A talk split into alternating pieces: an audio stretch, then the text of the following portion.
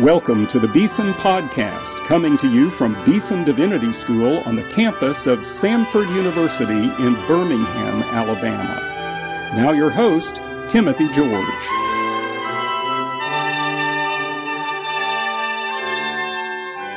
Welcome to today's Beeson Podcast. Well, have the privilege today of speaking with Dr. Michael Pasquarello, who is a professor of preaching at Fuller Theological Seminary, the Lloyd John Ogilvie Professor of Preaching. We knew Dr. Ogilvie. He visited uh, Beeson Divinity School, and you hold that chair there, a distinguished scholar, uh, degrees from Duke Divinity School, PhD from the University of North Carolina at Chapel Hill, former professor at uh, one of our sister institutions, Asbury Theological Seminary. It's a great privilege to welcome you to Beeson and to this podcast. Well, thank you, Dr. George. Uh, I'm just delighted to be here. Let's just begin by saying a little bit about how you got into this work and your your background, and then we want to move directly into the work of uh, your uh, academic theological trajectory. Sure. I was raised in the church, and the congregation in which I was raised had a very high view of Scripture, and preaching was very important. And the pastor of that church, I have a, a, mental image of him holding his Bible when he preached and how seriously he took scripture and how formative the proclaimed word was for us as a, we were a small congregation, but it was just extremely significant. And I heard sermons on Sunday morning and Sunday evening, on Wednesday evening. And so when I sensed God was calling me into pastoral ministry, and I left a career uh, as an officer in the United States Marine Corps to go back to school and attend seminary. To be pastor for me meant to be preacher. And I'm a Wesleyan, and as you know, and John Wesley referred to his ministers as preachers. Mm. And so to be a pastor and to be a preacher go together. You need to be, as you say here at Beeson Divinity School, a pastor who can preach. And so preaching was very, very important for me uh, as a student, and then in the uh, 18 years that I was a pastor, and now, of course, I work as a professor of preaching. Yeah, and and a lot of your scholarship has focused on the intersection of theology and preaching. Uh, that's not just always the case. Uh, I think some preaching is not very theologically informed, and you can do theology without ever thinking about how it is proclaimed. You've seen the important connection there. Talk about that. Yes, uh, that's really been the heart of my work is to uh, reunite what was once joined in the Christian tradition. And for the majority of uh, Christian tradition, if we think about some of the great preachers, you have them in your chapel. Uh, these are people who were known as leading theological voices as well as significant preachers. And it seems that in the modern time, we've divided theology and preaching. And so a person can excel in preaching and doesn't have to pay a whole lot of attention to theology. Now, that's not an academic thing. For me, it goes much deeper than that. And, and the reason I pursued this line, this way of working uh, as a teacher and a scholar is that because preaching is of God. It's not just communication or skill or technique or personality, but it is a gift of the Holy Spirit to the church. And the primary actor in preaching is God. Hmm. That's a theological matter. And that's really what my work has been about. One more question before I want to jump into your, your most recent book on Dietrich Bonhoeffer. I'm fascinated by your interest in Bonhoeffer. He's one of our great heroes here at Beeson, as you know, and media talk about media because it seems one of the things that's changed from the great tradition you've just described is the fact that we now have new and different and sometimes challenging forms of media. And how does that relate to preaching? Drama is one, but also all the social media that we live with. Yes, um, I think this is why understanding preaching theologically is so important. The use of media in ministry is often assessed pragmatically. The question that's asked is, does it work and do people like it? Of course, media is always intrinsic to preaching, even if the only media that's used is the person and the voice of the preacher. So the question needs to be one that's much more theological and aligned with the gospel. Is it faithful and does it communicate faithfully and well the message of Jesus Christ? And often those who are strong and enthusiastic advocates for media and ministry tend to not ask those kinds of questions. Mm. And so I'm not against the use of media. Here we are on a podcast. Yeah, right. We're utilizing media. But the question is to what end is it being used? Yeah. And is the manner in which it's used congruent with what's being said? Now, last year you published a book from Baylor University Press titled Dietrich Bonhoeffer and the Theology of a Preaching Life. How did you get interested in Dietrich Bonhoeffer? Well, I was required to read The Cost of Discipleship as an undergraduate. And, in, and to that point, I knew nothing about Dietrich Bonhoeffer. But in that course, we read C.S. Lewis, Mere Christianity, and Dietrich Bonhoeffer, Cost of Discipleship. I really wasn't a, a mature enough to grasp the depth of what Bonhoeffer was saying, but I had a sense it was very important. And so I continued to read him over the years. And my uh, love for him just grew more and more.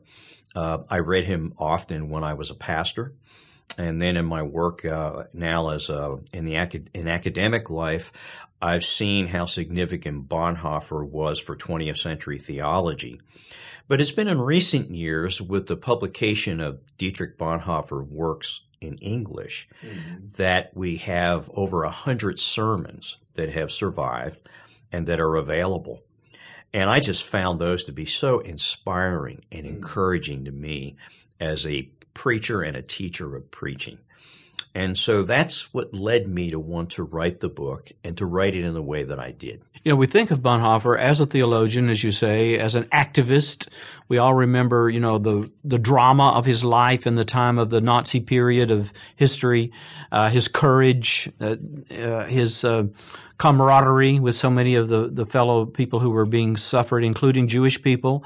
He was actually imprisoned not for trying to assassinate Hitler, but for helping Jews escape from Germany. Later on, his role in the conspiracy came to light.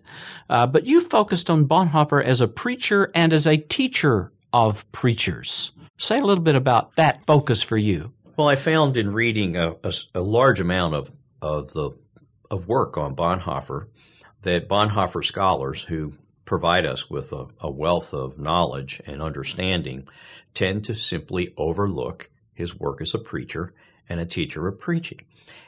And when they talk about his theology and how his theology was lived uh, in in his context in Germany, uh, they tend to not say much about how that was embodied and given voice in his preaching and then how he intentionally taught preachers and tried to shape them in that manner, especially at Finkenwalde mm-hmm. in the underground seminary of the Confessing Church. So there seemed to be a void in Bonhoeffer scholarship. There seemed to be something missing in the story.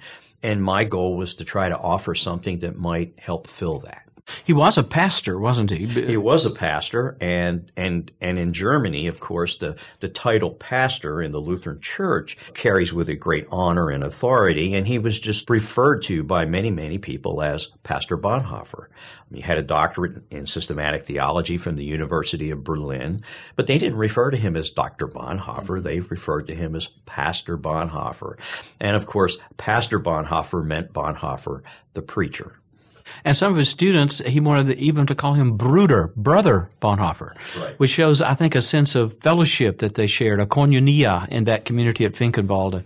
You know, we have a Finkenwalde day here at Beeson every fall. We take a day off and that no no classes, offices are closed, and we come together as a community to kind of live through the experience of Finkenwalde, understanding we're in a very different context. We're not trying to imitate in some artificial way, but we have a time of silence. Uh, we have a time of scripture reading.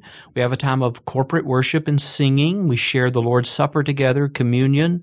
We play together because they did that too at Finkenwalde. And that's, I think, had a formative influence on Beeson Divinity School in recent years.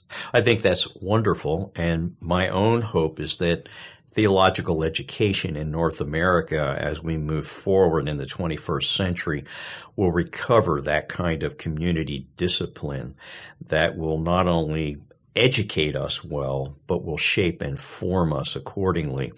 And there, Bonhoeffer, drawing from a, a number of sources, the monastic tradition mm-hmm. um, and others in the pietist tradition, recognize that what we do in ministry is not something we can do alone, mm-hmm. but it is a communion and one in which the Holy Spirit forms us and encourages us and, and, and prepares us for what we do. And uh, I will talk about this in my lecture on Thursday yes. on Finkenwalde. Wonderful. Uh, but and the sort of the habits of of their life together.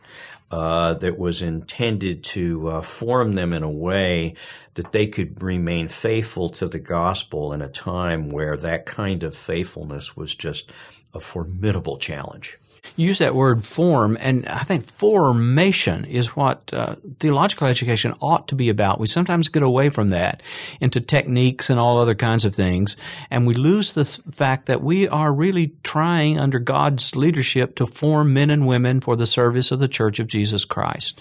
And that's exactly what Bonhoeffer was about at Finkenwalde. Maybe you can give us a little preview of that lecture, uh, because not everybody listening to the podcast will have heard it in person. What are you going to say to us? Well, to, some of the things I'm going to talk about is uh, what he had in mind, the vision that he had when he when he established the uh, the, the, seminary. Uh, and one of the things he said that caught my eye when I read his letters, he wrote a letter to Karl Barth, and he was deeply concerned that young people who were being called into ministry were not being heard. Now, the German church seemed to be very much out of touch with people. Uh, he had he had written about that as a graduate student. He wrote about it in his dissertation, mm-hmm. and and yet he was very concerned that that they were not provided an opportunity to voice their concerns and their questions about the faith, mm-hmm. about ministry, about theology, in a deeply deeply conflicted and troubled time. And so Finkenwalde provided that kind of setting where students not only were taught and listened, but they had opportunity to speak and to share. And Bonhoeffer was always at the center of those conversations. Often they were informal over dinner, after meals, where they would just sit together and talk for long, long periods of time about matters of faith and matters of living the Christian life and, and the kinds of things that students had on their mind. I thought that was extremely important. The other was that he participated with them in what he asked them to do. Mm. So they had to do they had to do exegetical work to prepare sermons, mm-hmm. and then they had to do sermon outlines, and then they would preach for each other, and then they would respond to each other with great respect because it was the ministry of the word. And then Bonhoeffer would offer his exegesis and his sermon outline, and sometimes he would preach for them as well. Mm-hmm. And so there wasn't anything that he asked them to do that he did not do himself. You mentioned the Bible. What what role does the Bible have in preaching? What role did it have for Bonhoeffer and those students? Oh my. Well, it was the heart of the matter. And in fact, uh, he said in, in, when he planned the shape of the seminary that the aim of what they were about would be that a, he put it this way, that the aim of a Protestant pastor is to come of age in the handling of Holy Scripture. Mm. Now, that's a tall order. that's a high standard.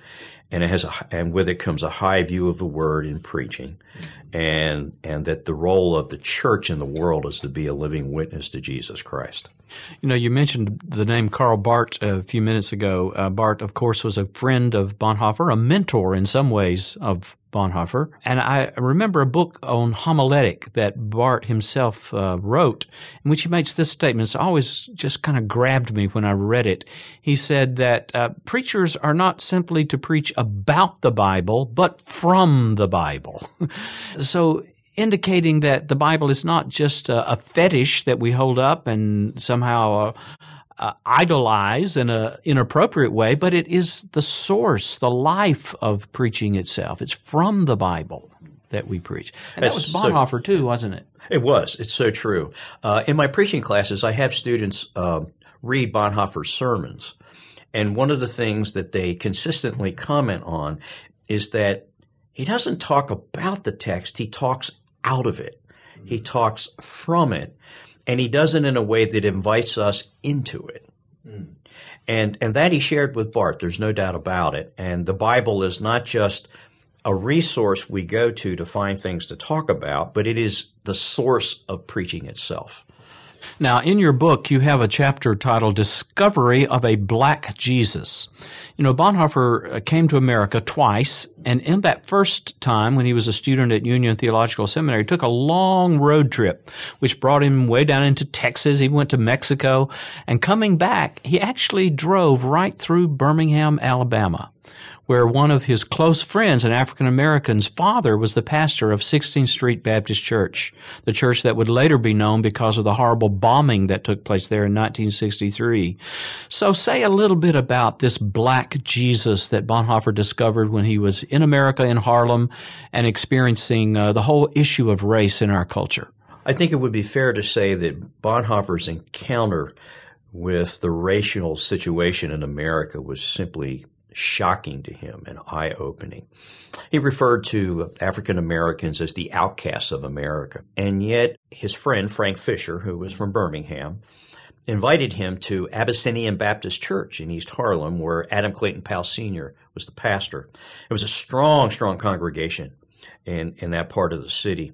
And Bonhoeffer uh, writes to uh, friends home in Germany, and he and he says that he was there every Sunday and they invited him to teach a Sunday school class.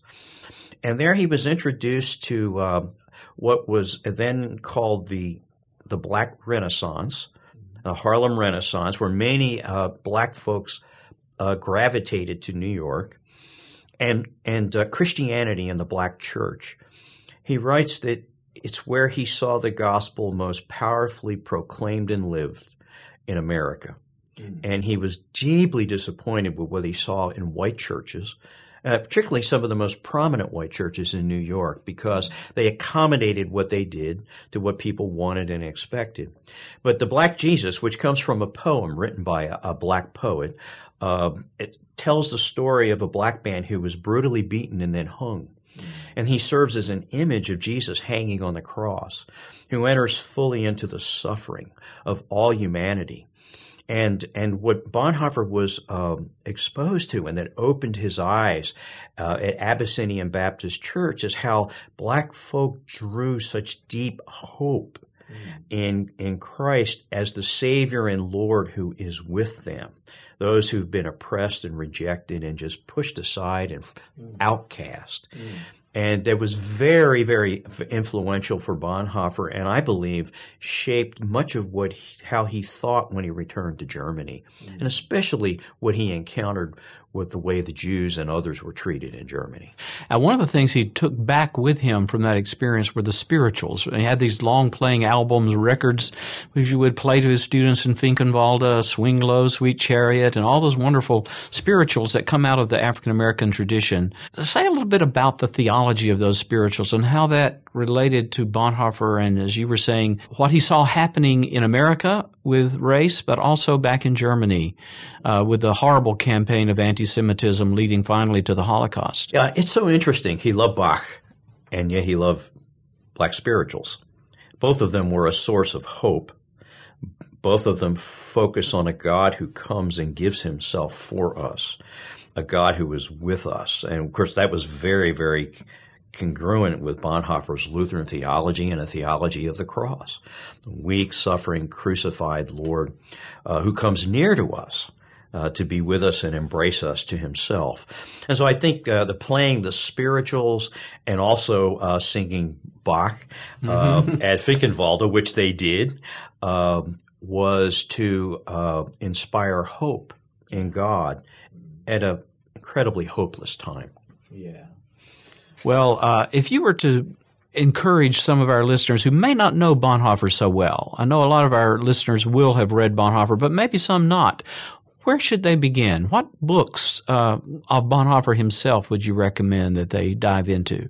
To get an overall, I think, view of his life and his ministry, the classic biography is Eberhard Bethge, uh, who was a close friend, uh, very, very close friend, and and I think that he provides firsthand perspective on much of Bonhoeffer's life and uh, all that they uh, experienced together. It's still the standard biography mm-hmm. in the field.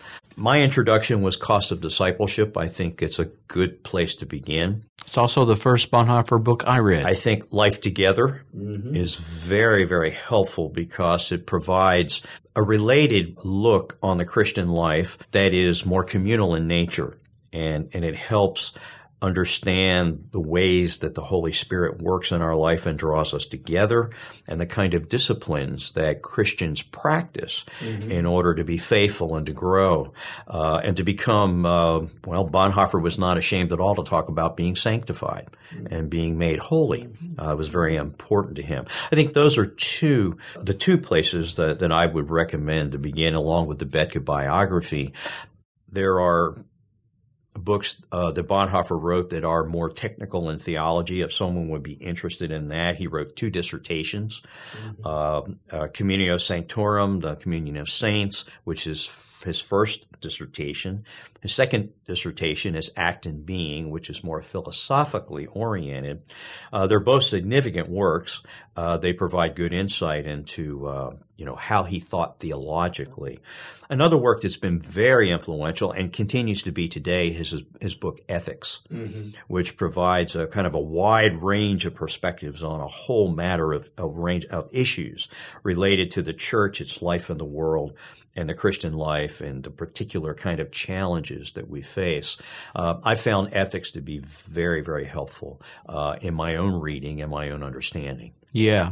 And then his letters and papers from prison, which uh, were extracted from some of his papers uh, uh, as he was facing death, uh, and, and not finished, as, as ethics was not finished either as a complete work, uh, is still very important for understanding how he was facing that crisis moment in his life. You know, this semester at Beeson, we're, we're doing the Psalms in chapel. It's our theme. And he has a wonderful little commentary on the Psalms, the prayer book of the Bible.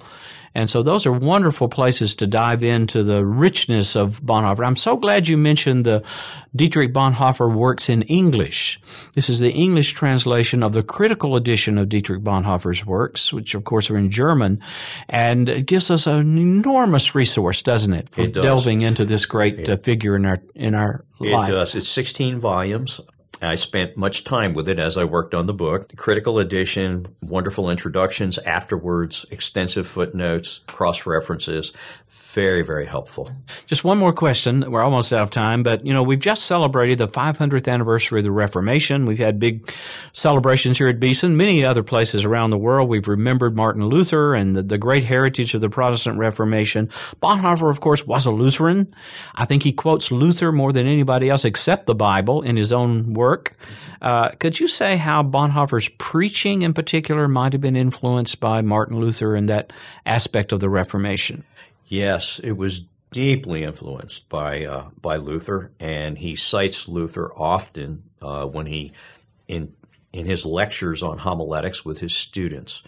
Uh, I would say central to it is that in the proclaimed word, Christ Himself is present, speaking, acting, calling, summoning, judging, forgiving, blessing, inspiring. Uh, that was Martin Luther. He um, Luther said, when you when you look at Jesus Christ, you point to him and you say, "There is God." And Bonhoeffer said that's what happens in the proclaimed word when the church assembles to worship God. Christ is present. God comes to us in Him, and we act, we through the work of the Holy Spirit hear His voice addressing us today through the witness of Scripture and the words of the preacher. I mean, it's a rich and deep theology of preaching, one I I believe we need to recover in our time the real presence of Jesus Christ and the preaching of the Word of God. Dietrich Bonhoeffer. Well, I've been talking today to Dr. Michael Pasquarello. He is uh, the Lloyd John Ogilvie Professor of Preaching at Fuller Theological Seminary, a wonderful scholar, a person of faith, a minister of the gospel in the Methodist tradition. We're so honored to have you with us, and thank you for this conversation today. Thank you, Dean George. It's my pleasure to be with you.